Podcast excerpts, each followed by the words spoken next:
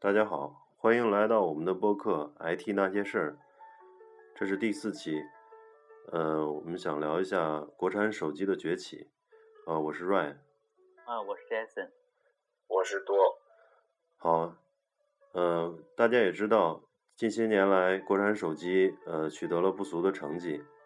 呃，在这方面呃多可能比较有发言权，他在电子产品方面呃懂得比较多，呃，多先给我们介绍一下。呃，好啊，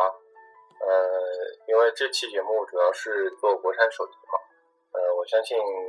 大家也对国产手机多少都有点了解，因为毕竟呃身处在国内，然后也会接触到很多很多的新闻。那么我们可以看到，从最早我们就先不说山寨机这些，从慢慢的开始有国产机品牌开始，我们可以看到最早出名一些，比如说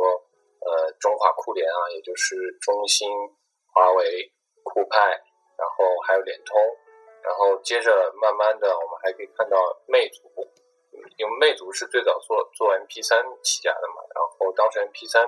作为国产 MP 三来说算是头把交椅，嗯，魅然族后接 MP 着三不错，嗯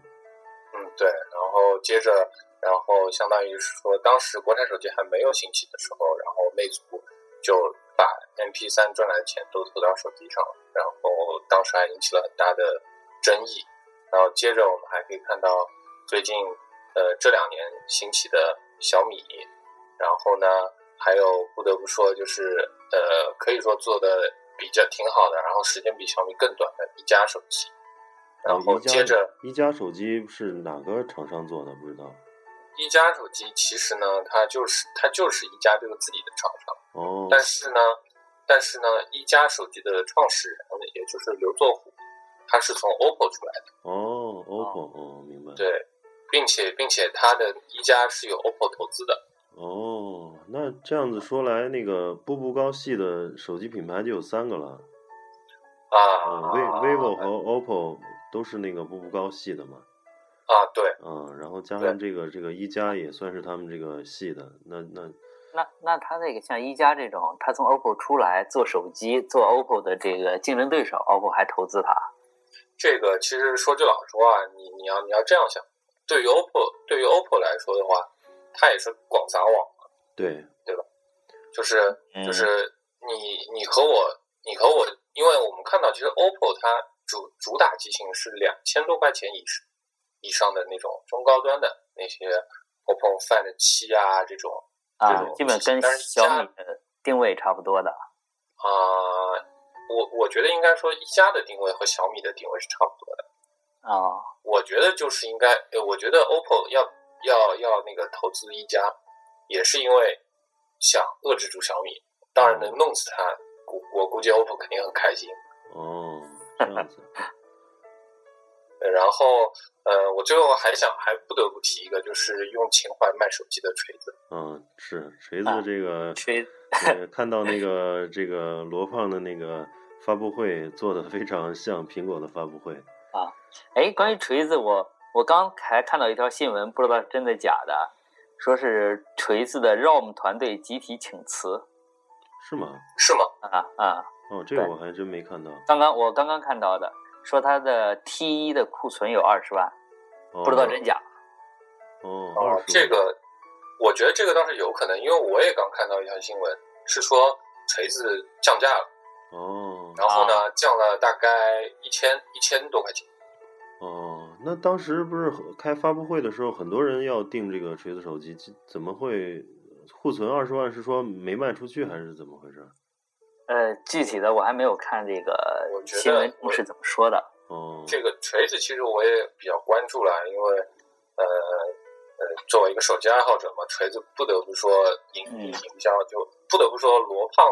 个人魅力非常大，是对对然后，呢，它营销能力也也非常强。对对对，然后其实呃，一般来说，就最最开始的时候，锤子当时预定量很大，然后接着呢是呃，不是遭遇到产能瓶颈嘛，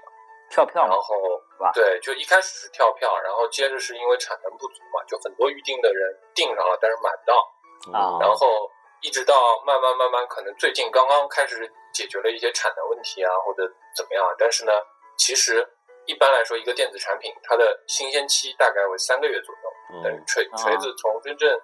从产能开始爬坡到可以满足我的消费者，这当中的时间太长了。哦，然后呢，还经历过各种很多事情，比如说锤子的那个那个玻璃玻璃那个那个那个断裂门，哦，然后呢，还有呃罗胖和王自如的那个那场辩论，对对对，那嗯个那对个三个多小时我，我都还都看了，挺有意思的。对 我对我也都看了。我对我说句老实话，我觉得呃呃，我个人是持中立观的，就嗯就是各打五十大板。但是我不得不佩服那个罗胖的辩论那是技巧实就在是感太厉觉害。确实完爆了那个 王自如，对，嗯没错。，输子的如还是太太嫩了，太嫩了，输的连一点儿这个尊严都没有，可以嗯说，对，没错。所以我我我觉得，但是抛抛开这个不说，我们不说锤子到底是好还是不好，因为相信呃罗胖他开出这个情怀价三千多块钱，然后有很多人买，相信相信自然他手机一定是有吸引人的地方的。对我我在嗯对我那个朋友就是那个微信上，因为我关注了好多那个 IT 相关的那个大佬的那号嘛，然啊后锤子嗯手机刚出来，他们拿到拿到机子以后，好像还都是那个评价相当不错的，啊嗯，是吧？嗯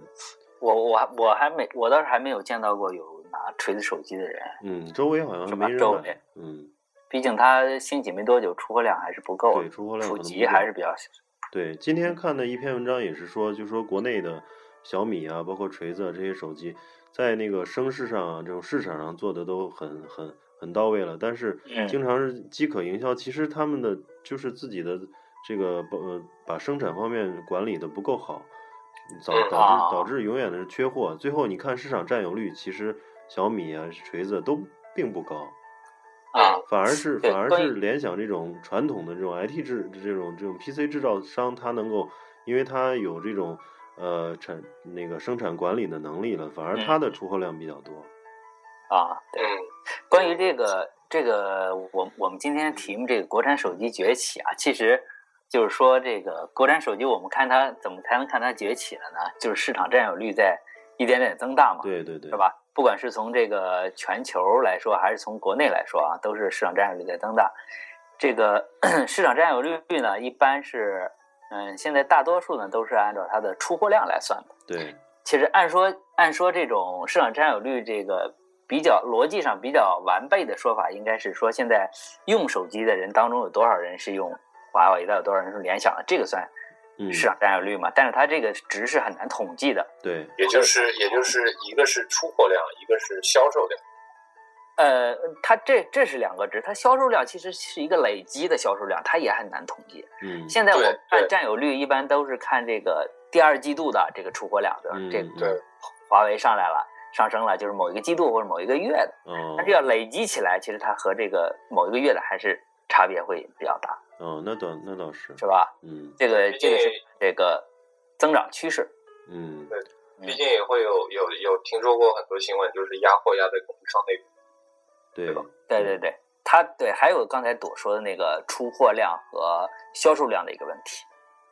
这两个有什么区别呢？这个就是出货量是从那个厂商那边出来了，但但不一定哦，都不一卖定出卖去了出去了啊。哦对，对对，明白明白。对销销售量其实很好理解，就是真正我终端我卖卖给消费者卖了多少多少台，嗯这个的确是非常难统计，嗯因对为因为你手机的销售渠道太多了。嗯对不过它对那个，我怀疑它应该，你像那个每个呃季度啊，它不大上市公司它都会发一些财报嘛，应该从财报里可以看出来，他们财报里面看的应也该都是出货量分，呃，不是你你出货量你不算盈利啊，你出货量出货当然量算算盈利了，出货量出货量你你你出货你卖给供应商，然后呢，供应商有可能会有一个滞后付款的阶段，但是呢，你卖了多少台，供应商肯定会要付钱对付给你的。是吧？嗯，不太清楚，因为它这种跟供应商的合作方式，咱不太确定的。其实，像有的，首先有的它是直销的，出货就是卖了，对对吧？像、那个苹果呀、小米啊，都是直销的。对对对，然后其他的手机呢，咱有们经销商的，不知道它跟经销商是一种什么样的合作模式。对，哎， Jason，这点我我我我必嗯须要纠正一下，就是呃嗯，苹果它不是直销，它它有呃经销商，嗯然后呢，还小米呢，它也不是直销。小嗯米在最初的时候，它是呃，它大三分之二的货是靠黄牛出的。哦呃，这个这个，因为正好我看到一篇新闻，是啊从小米、小米最早开始就开始做小米黄牛的，号称现在已经呃赚了好几百万了。哦，那他就是用黄牛这种手段来来呃那个，对，但是也是从小米那儿直接拿的吧？对对对，是对从小米那儿直接拿，然后呢，就是说有可能就举个例子来说，假如这个东西卖的不好，就是砸在黄牛手里。嗯啊，那其实其实跟苹果的这种国那个从美国买了手机回来的那些黄牛是一样的，是吧？呃，对，只不过它苹果是那个限制的嘛，就是哎说你黄牛你也只能去直营店里排队嗯排队买，啊，但是呃小米是就是相当于黄牛是可以直接从小米的那个呃经销商那边拿的。嗯，哦我觉得这个哦它俩的区别可能是苹果并不是主主动的去做这个黄牛这件事儿，对但对是小米可能是为了饥渴营销，它主动就把渠道一大部分放在黄牛身上了，呃造成咱这种啊局面啊。呃，咱们也不要也也别这么说小米，就可能也是呃各种各种复杂的原因吧。只不过嗯是呃，我从就是最近看到一篇就是呃黄牛，因为它呃最近小米开始慢慢的从黄牛手上把那个呃手机拿回来，开始自己卖了，因为毕竟经过了好几代，它口碑也积累起来了，就是呃买消费者愿意直接买的也越来越多了，就上它网网站上买。嗯嗯嗯，所以那个黄牛呢，他也不干了，就就不卖小米的准备，哦所以然后写了一篇那个这个相当于文章吧，就记录他当时做做那个小米黄牛的那那个阶段。哦这样哦，哦子嗯我好像也看到这个标题的文章了，没仔细看。嗯呃嗯，其其实我想说那个就是近些年国产手机啊，以前呃像诺基亚这个是。这个强盛的时候，国产手机基本上都是在做那个最底端的那个呃山寨机，也没有哎品对牌很多。现在其实其现在实以有前了都是用那个对 MTK 它提供的板子，对是吧？对对，以前我错我有个同学就在上海，就是几个人呃合伙做用那个嗯 MTK 去做一些那个连牌子都没有的，就在那个南嗯广东那边加工一下，然后就在啊网上卖，在淘宝开了个店，然后啊卖很大屏的彩屏手机，才卖八百多块钱。啊，当时市嗯市场还是很好的，但是当时确实国国国内国产手机还没有一些品牌。啊，然后最近几年呢，由于这个，我觉得也是跟那个软件也很相关了，就是 Google 这个安卓这个出来以后，把这个手机做手机的门槛儿也降低了，然后包嗯括嗯包括现在成熟的。呃呃，联发科和那个包括高通的这成熟的开发硬件系统，然后提供给手机，你像那个高通，它专门提供给那个手机厂商一一系列的这个解决方案，基本上你只要有钱都能够做出手机来。啊门槛啊低多了。嗯，对没错没错。当时呃最最早的时候，就是山寨机非常流行的时候，其实呃也也有也有不少就国内中国的大厂商就涉足过，就比如说海尔啊，对什么海信啊，对， TCL 啊，当然 TCL 现在主要业务是放在海外去了，然后还有还有手机中的战斗机波导，波导对波导，啊哎、真是啊！我大学的时候，我们宿舍有三个波导，现在怎么没了？现在估计也是一系列的各各种原因死掉战了略的啊，或死者掉了，好研像。发等等，现在是没没有没有再看到了。嗯对，其实要要不是这个像安卓这种这种操作系统出来啊，没有释放这个智能手机这么大需求，现在还是中国这些国产手机还是哎出不来这还么是多，出不来。对，对，我觉得嗯其实呃很多人都说嘛，这个 Google，呃，虽然安卓也不是说推出来是收费的，也不是挣钱的，但是它、嗯它的这种行为，呃侧面的推动了这些呃国国产手机的这种崛起，也把那个国际巨头给推倒了。其实啊像原来的那诺基亚、索尼、爱立信啊这些，基本上都被这个大潮给推倒了。对对嗯对，推推倒了，对对，这个这方面其实我又不得不联想到，就是当年微软和苹果之间的争霸，就也嗯是苹果的 Mac 是封闭的自成一体，对，然后呢，微软的操作系统是授权，哦然后就应运而生各种各样呃许多兼容的 PC 机，然后安嗯装微软操作系统。对当然，微软操作系统是收钱的。对对然，后我希望，呃，不过说句老实话，从我个人私心来说，我我我希望这次呃，谷歌苹果和谷歌之战，我不希望苹果再跪。嗯，但是你说，呃，这个呃 Google 用这个在安卓身上能赚到钱吗？嗯，嗯，通通常是做广告，据说。做广告是吧？我觉得他现在他现在肯定是赔钱的，赔钱的，哦哎，哦，嗯，行，那那个我我还看了一篇文章啊，就是说这个嗯中国国产手机的崛起呢，然后其实大家都没有想到，其实对日本的这种产这种零部件儿生产商是一个重大利好。说是现在这个国内的国产手机，从显示屏啊，那个 WiFi 模块儿啊，很多那个呃小的那个呃组件儿，摄包括啊啊摄像头啊，什么显示屏，嗯全都对是没用错的半导体日本的半导体这些对，元件儿，全都是用日本的。日本的，呃，今年呢，好像在这个这个呃手机零部件上是能够翻翻那个三倍这种出货量，所以啊这个啊对它是个利好。没错，当初当初小米一刚出来的时候，不是也是打着各种高配置嘛，但是全部都是国外的，对，像什么索尼的摄像头啊，什么夏呃普高通的屏啊 CPU 啊，没错什么夏普还是 JDI 的显示屏啊，对对，那然就后这种那是不是可以理解为就是以前像那个呃，在诺基亚时代的时候，这基本上他们的手机都是用了自己的自己的芯片，或者说是自己在欧洲啊或者在那边采购的东西。然后现在由于这个一下手机的这种底层架构打破了以后，就像 PC 机一样，我买声卡显卡自己传了，全都是这个日本、台湾的，可能很多韩国的都对能用上了。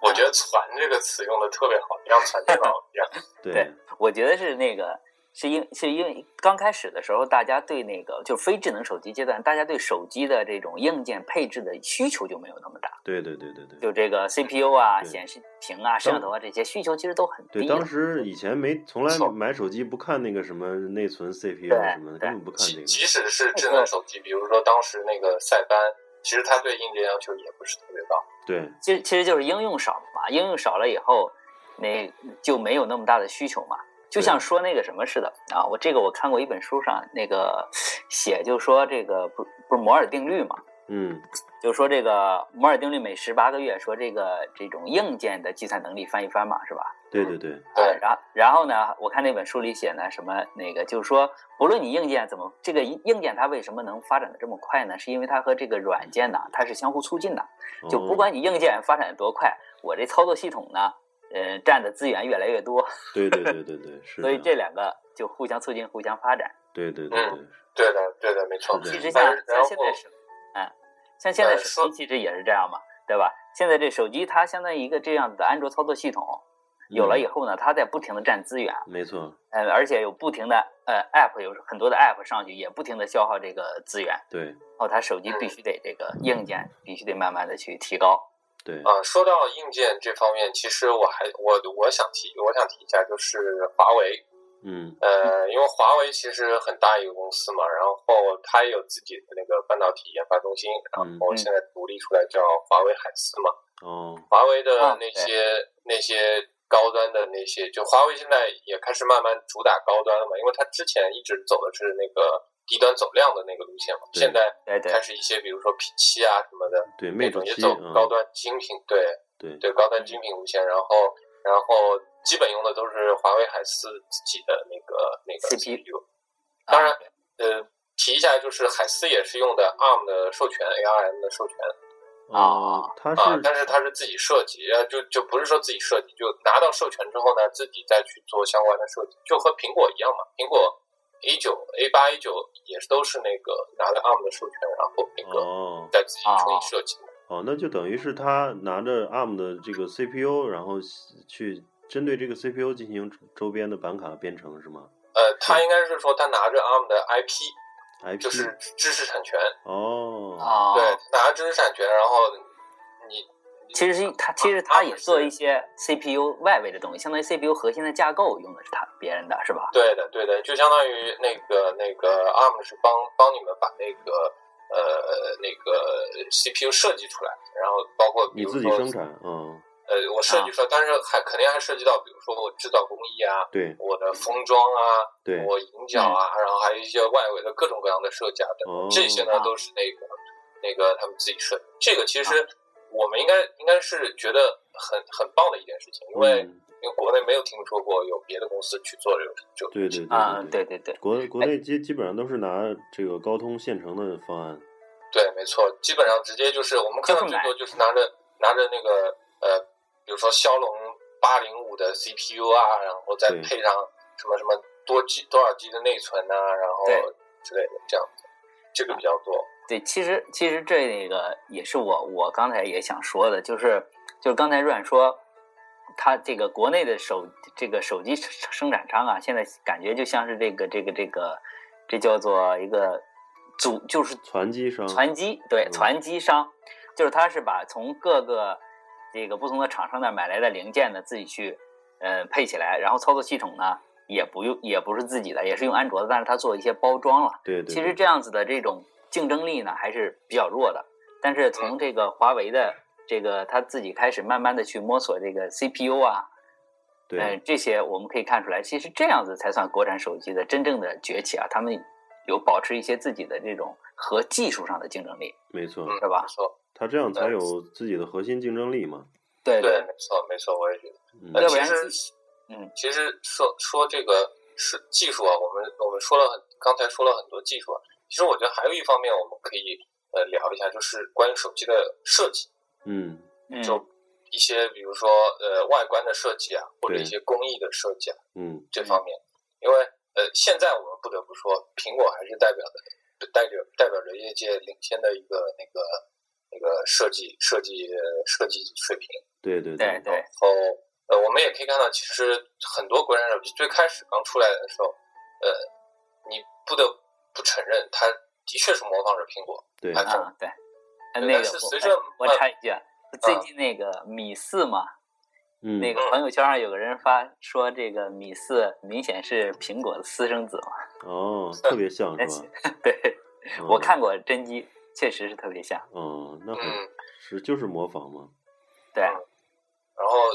对的，对的，我其实小米它有有些手机的确是挺像的，那个、嗯呃，不过说句老实话，现在手机也大都大同小异，大家一个大屏幕，嗯对然后呃添个几个按键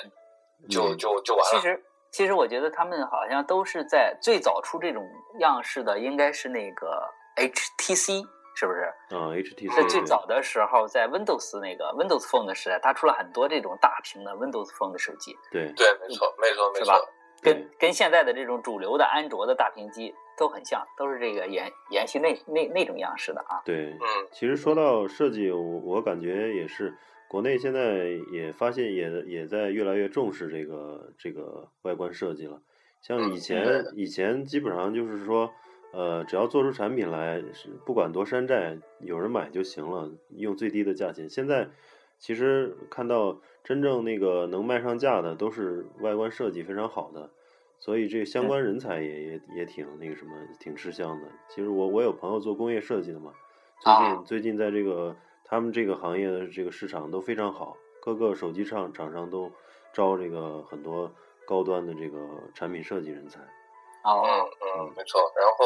呃，说到工业设计，其实材料也是工业设计需要考虑的嘛。对，材料工可以艺，哎看到，我们可以看到，其实国内现在很多手机厂商也开始越来越注重那个对材料了。对，但对是吧其实工艺水平啊，我一直想说，就是工艺水平其实，嗯，国内和那个呃，包括韩国、日本啊、欧美更不用说了，就是还是嗯有一些差距的。就是同样你设计出来的东西，你做出来以后，感觉就是那个不是那么，呃，比如说哪儿这个有缝隙啊，或者嗯摇一摇有声音啊，总是有一啊些啊小对问题。其实那都是对工对工艺上的问题。对，这个其实也我们也不得不看到另一方面，因为国产手机它主打的是低价，可能这方面也有一些原因，对，就是就是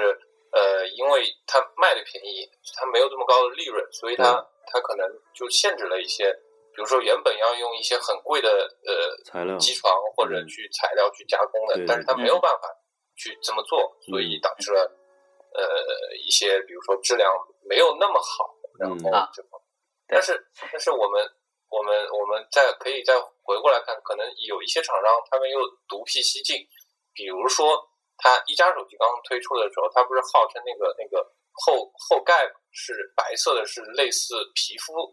呃质感的，然后哦啊黑色的是类似那个岩石质感的地方。哦，这种其实、哦对，就是它通过不同的涂层来实现的，这个其实也是一种比较好的一创个新，嗯，一个，嗯对对对，我觉得刚才说那个说这个就是关于这个设工业设计，就是其实一些用户体验不好的，比如说一些按钮按起来的感觉不好啊对，这种啊，我觉得跟它这个这种国产手机制造商呢，它这个发它的发展太快有关系。它毕竟它的这个从事制造业的时间没有多长嘛，它对这嗯些、呃这个用户体验的东西，我觉得它可能需要一定的时时积累间才需要能摸积索累啊，对需要积累的。对，其实刚才我们说它这个手机的硬件不需要它做什么积累，对，然后操作系统也不需要，对，就是这些。但是组装起来能组装好，外观设计好，还是需要一段时间的积累，那倒是，对吧？对，没错没从错。从这个硬件、软件团队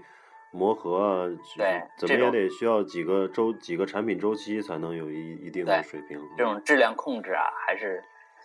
还是对有一些这个技术含量在里面的。对对对，这些其实都是需要很多，呃就像摸着摸着石头过河嘛。对，对对对，嗯、反正这近近几年，呃，按呃，从那个三星和苹果统治这个手机市场，一直嗯到这个国国产手机，呃，慢慢的大家愿意去买了。我觉得它再嗯多给对它一些时间吧，它应该会慢慢进步。对因为这嗯个没错，对国产手机从这个性能和用户体验上，已经不比这个国外的大厂要差很多了，而且对是吧？而且价格上是有优势的。对于中国这个市场来说，中国人的这个承受能力还是没有欧美的强嘛。没错。嗯嗯，对哎，，我有我而有个且我有个问题啊，就哎就是你你最近两三年，你看到这个小米啊，包括这这些手机起来以后，呃，按理说门槛儿也不高，但是像嗯欧美原来那些厂牌儿，比如说呃索尼、爱立信啊、阿尔卡特啊，或者是这些，为什么都不见了呢？他们其实转过身来，稍微投点钱，想做一款应该不不难呀。嗯，这个我觉得其实是这样的，因为索尼爱立信不是不见了，索尼爱立信是被索尼把爱立信的股份买回来了嘛，嗯，对吧？就嗯，然找后索尼买回来了之后，索尼爱立信就就出的手机就以后就叫索尼了哦，啊，对，啊。然后我们可以看到，索尼其实最近也开也在开始加大力度做加大手机嘛，哦，加大力度了，对，什呃么什么 Z 一啊，然后 Z 二、Z 三，然后嗯还有什么一堆 Z Z 系列的啊等等这种手机。嗯那那它而且其实索尼这个手机也做的不错，不过我们就跑题了，就不说了。嗯然后我觉得啊，我觉得可能更大的原因是营销上的一些问题。哦。个人觉得啊，有可能不得不说，不得不说，营销的确是一个很重很严重的问题。是你你看说在当初小米一穷二白的时候，靠着互联网，对对，小米其实在互联网营销方面的这个，嗯，还是引领了一个大的趋势。现在很多人在学它，大家对刚说起没错这个互联网思维的时候，都是说小米嘛。对，对，没错，没错。然后其小米嗯其实，呃，小米号称说三驾马车嘛，不是呃 MIUI 就米六，然后米聊再加上那个那个它的那呃手机，但是其实我觉得它应该是它的营销加它的低价再加它的粉丝是它对的对三对驾马车。对。嗯嗯，现在魅族也在学它做这个粉丝经济嘛，对对对，搞啊搞那嗯些，对，其实，在这个手机的这个软硬件差距都不太大的情况下，大家拼的就是营销了。没错儿。拼营销，其实说白了就是拼谁有钱嘛。嗯，呃，也呃不也不完全是钱吧，呃，除非是像小米这种，其实像小米这种创造一种这个营销模式还对是比较难的，对 营吧销是营销手段，我觉得也是营销手段是、嗯是比较难的。但是像那些大厂的话，他们还是传统的营销手段嘛，对对对对对挺钱的，对。是吧？现在像呃随便一个手机厂商想学小米，嗯搞来这么多粉丝也不是件很容易的事儿。啊嗯，其实事实上，其实还还没有见过有些有别的厂商有小米这么多的粉丝。对，确实是这当样。然我，我们可以说，比如说魅族，魅族它有它有它自己的铁杆的粉丝，因为魅族论坛上也有很多那对个魅族的铁杆，对，但其实但是数量其实是没有小米这么多。嗯，魅族是不是因为以前那个 MP 三的粉丝比较多，一也有可能就当时一路追随对追随过来，也对有可能。对，当时 MP 三的时候，魅族确实是国内这口碑第一的，嗯，对的，嗯音质非常好，据说。哎，那嗯啊你说联想现在有数据显示，联想一直是这个说国内的手机手机占有率是第一的，但是我好像周围也没有谁拿联想的，我我不知道你们对联想手机怎么看？其实这个我是这样看现在的出货量和占有率的啊，嗯就是在国内来看，什么样的能占能到这个出货量或者是占有率高呢？嗯就是要占领二三线城市和农对村对市。对，没错，是吧嗯是这样的。其实不对是我们，其实不是我们能见到，不是我们用的多，那它的倒是占有率就多，对那吧？倒是，那是不从是农村包围城市，那是不是这毛个爷爷验证的理论。联中国的这个消费能力，大部分的这个消费潜力都在二三线城市和农村市场。那是我我是说，它这个联想的市场占有率是不是算上它所有？因为它做手机本来就早，然后小米啊这两年应做该，它我它我把觉得嗯以以前的算算一起，肯定是啊第一了啊。我觉得那个以前那些它是没法看的，算不出来。哦，那 咱们看到的现在都是这个每个季度、每个月的这种出货量哦，啊，有的说是华为是第一代，有的说联想。嗯嗯嗯，啊反正华为和联想，我觉得呃有很肯定有它自己优势，因为它本来就做制造业的嘛，它它本来嗯做 PC 啊，做这些网络设备，他们啊整合这种生产能力的，呃，嗯是这这这种呃能力还是很很强的，应对该。对对，对供应供应链是是是对于，尤其对于生产制造来说，比如说做手机啊，特别重要的一点。对，要不然你看那个锤子也不会也不会弄得这么尴尬。现在，没错。嗯对。其实他们还还有一个这个占有率高的原因是，是他们那个，嗯，就是他他们的中国在在这个中跟中国的政府，其实就是中国移动、中国联通这些的合作，嗯有嗯，一些他们是是对他们这个手机的销量上也是很有帮助的。对对对对对。而且他们那个运营商呢会给他们一些补贴。哦，这样嗯子，嗯，嗯，嗯有道理，这个嗯这个也是。支持国货是吧？对，对而且而且而且不得不说，现在其实呃有有有一些，比如说国内做的好的，已经开始走走走出国门了。嗯嗯比如说我们看到小米，它在呃在呃新加坡啊，然后台湾啊，我我我坚持台湾是属于中国的，但是我还是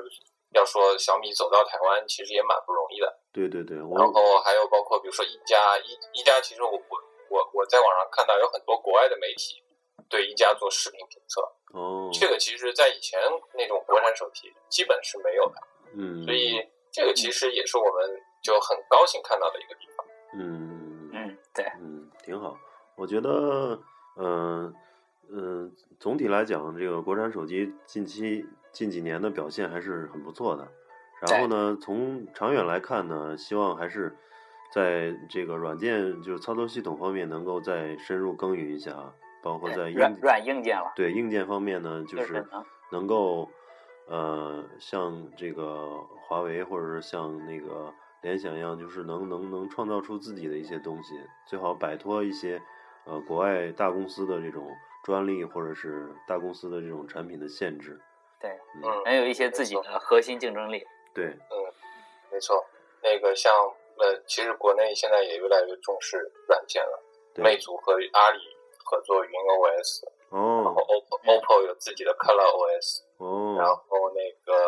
呃，小米的不提了，有它自己的米柚嘛。哦，它是不是这些手机厂商跟阿里合作，是把自己手机的软件服务放在阿里的云上，是这个意思吗？呃，就是用阿里的云 OS 这个操作系统，